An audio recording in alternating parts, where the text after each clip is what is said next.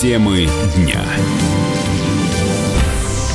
Забытые в банкомате деньги будут автоматически возвращаться на счет. Такую функцию уже ввел Сбербанк. Теперь клиенту, который отвлекся и ушел без купюр, не придется писать заявление или звонить на горячую линию. Насколько это облегчит жизнь всем клиентам банков, объясняет зампред комиссии по цифровым финансовым технологиям торгово-промышленной палаты Тимур Аитов случаи, когда не только клиент э, деньги забывает, банкомат часто бывает сбоит и остаются, допустим, деньги зажат в купюроприемнике. Клиенту в этом случае непонятно, что делать. Уходить, ждать этого мастера, который придет, разберется с этим делом. Потом бывает, что число купюр не соответствует той сумме, которую заказывал клиент. То есть ошибок довольно много. И, конечно, попытка Сбербанка уменьшить, по крайней мере, те случаи, когда неправильный расчет произошел по вине самого клиента, ее надо, конечно, конечно, приветствовать. Я не думаю, что клиенты много будут вот забывать денег в банкомате. Обычно все клиенты, даже я лично, всегда пересчитываю ту сумму, которую заказывал и выдал ли банкомат, проверяю ошибки. Ну вот, э, наверное, есть какие-то единичные случаи, когда э, клиенты забывают деньги и уходят, просто взяв пачку, не пересчитывая. И тогда, конечно, будет приятно, что их потом вот эти деньги вернутся на счет. В банке напомнили, что в купюроприемнике встроена функция напоминания. Если клиент забыл забрать карту, ему на телефон автоматически придет смс. Продаю снег недорого. В Нижегородской области на сайте объявлений появилось такое заманчивое предложение от предприимчивых жителей. Большую кучу можно приобрести за полторы тысячи, маленькую всего за 200 рублей. Из Нижнего Новгорода передает наш корреспондент Алена Карал. Алена, здравствуйте, с наступающим. Что, у вас много снега в регионе, даже распродаете? Здравствуйте. Да, сейчас в Нижнем Новгороде стоит пасмурная погода, больше похожа на осень. Ну, иногда даже моросит дождь, и многие жалуются, что декабрь без снега и больше похож на осень, чем на зиму. Поэтому в соцсетях и на специальных сайтах стали появляться странные объявления о продаже снега к Новому году. Непонятно, шутка это или нет, но я прочитала объявление, в котором сказано, что большой сугроб можно купить за полторы тысячи рублей, а маленький за 200-300 вот, и предлагается забрать снег самим или заказать доставку, и это будет платно.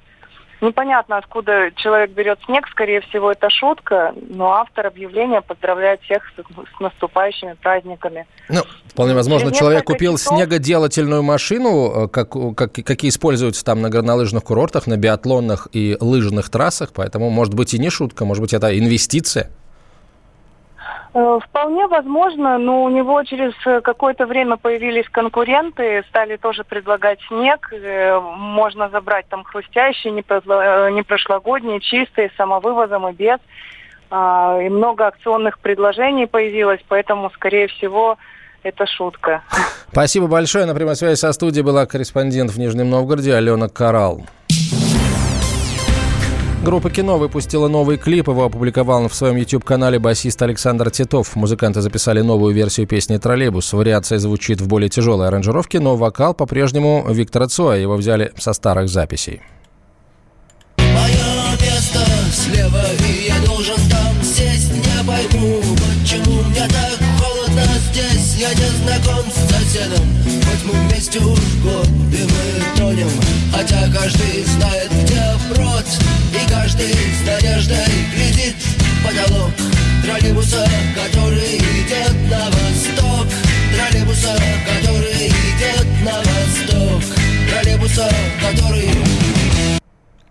Именно в такой версии композиции смогут услышать фанаты на концерте. В следующем году кино впервые за 30 лет после распада соберется на сцене. Концерты пройдут в Москве и Санкт-Петербурге. Федор Емельяненко оказался легче Куинтона Джексона перед боем на турнире Беллатор. Вес нашего бойца 109 килограммов, американец тяжелее на 11 кило. Под весовую категорию подошли оба.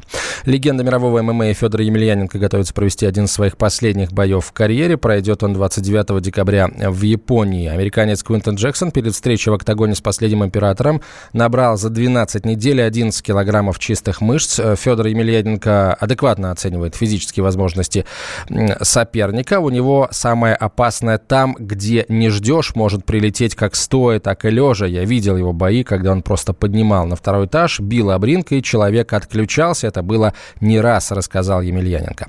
Российский промоутер организации, организатор матчей профессионального бокса Владимир Хрюнов уверен, Емельяненко в хорошей форме, форме и бой будет эпическим.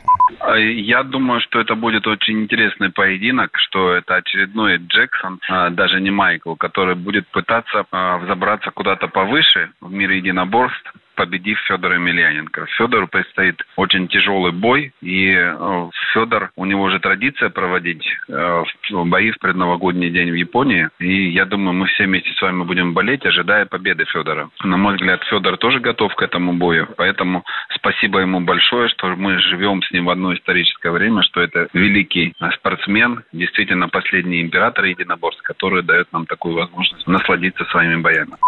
Ранее стало известно о, еще об одном поединке. Брат Федора Емельяненко Александр принял вызов на бой от главы Чеченской республики Рамзана Кадырова. Соответствующий пост он опубликовал э, у себя в Инстаграме. Я рад приветствовать тебя, мой дорогой друг Рамзан. Я тут видел на просторах интернета, что ты вызываешь меня на бой. Я принимаю твое предложение. Я готов выйти, выйти с тобой и выступить. Право выбора. По каким правилам? Место проведения. Я предоставляю тебе, мой дорогой друг. Готовь перчатки, Рамзан. Будем боксировать, будем пропагандировать спорт и здоровый образ жизни. Ахмад, сила! Всем хорошего дня! Емельяненко тренировался в бойцовском клубе «Ахмат», который курирует Кадыров. Его последний бой по правилам ММА прошел под эгидой Грозинского промоушена и завершился в ничью.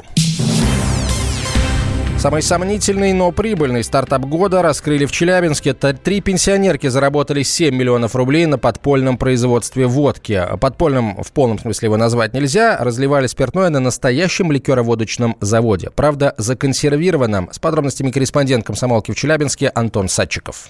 Дело в том, что в этом городе находится неработающий законсервированный ликероводочный завод, который работал 15 лет, но последние три года был опечатан. И у одной из женщин был пропуск на этот завод, и оборудование на заводе работало, поэтому ей вместе со своими двумя подругами удалось понять рабочих, договориться о покупке спирта, также на этом заводе было в исправности оборудование, которое разливало и маркировало водочную продукцию. Эту водку они продавали в ночные магазины. На их след вышла ФСБ и прокуратура. Успели они продать 40 тысяч бутылок за 7 миллионов рублей. То есть продавали ее примерно одну бутылку за 177 рублей. И готовились продать еще 90 тысяч бутылок. Таким образом, они могли заработать 25 миллионов рублей. Но не получилось. И как минимум минимум за организацию поддельной продукции, за маркировку, за нанесение ущерба правообладателю и за организацию преступного сообщества три пенсионерки могут получить по 6 лет колонии строгого режима. Антон Садчиков, Комсомольская правда, Челябинск.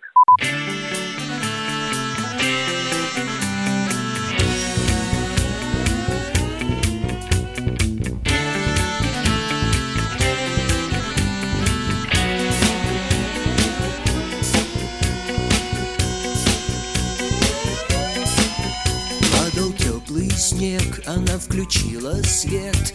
Он закрыл гараж, падал теплый снег. Она сняла пальто, он завел мотор. Им было жарко вдвоем, струился сладкий газ. Дети любви, мы уснем в твоих мягких лапах. Дети любви, нас погубит твой мятный запах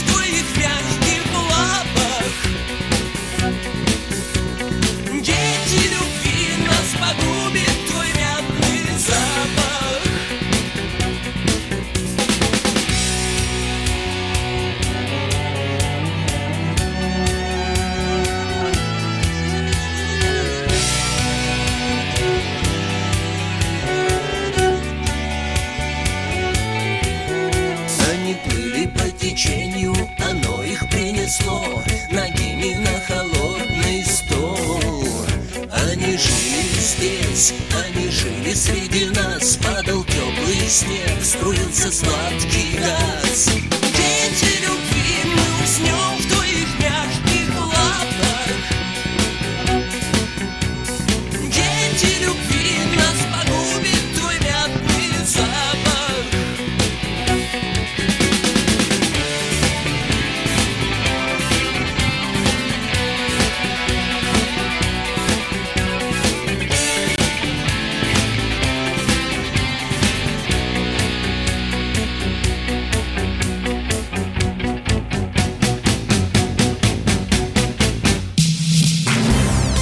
Темы дня.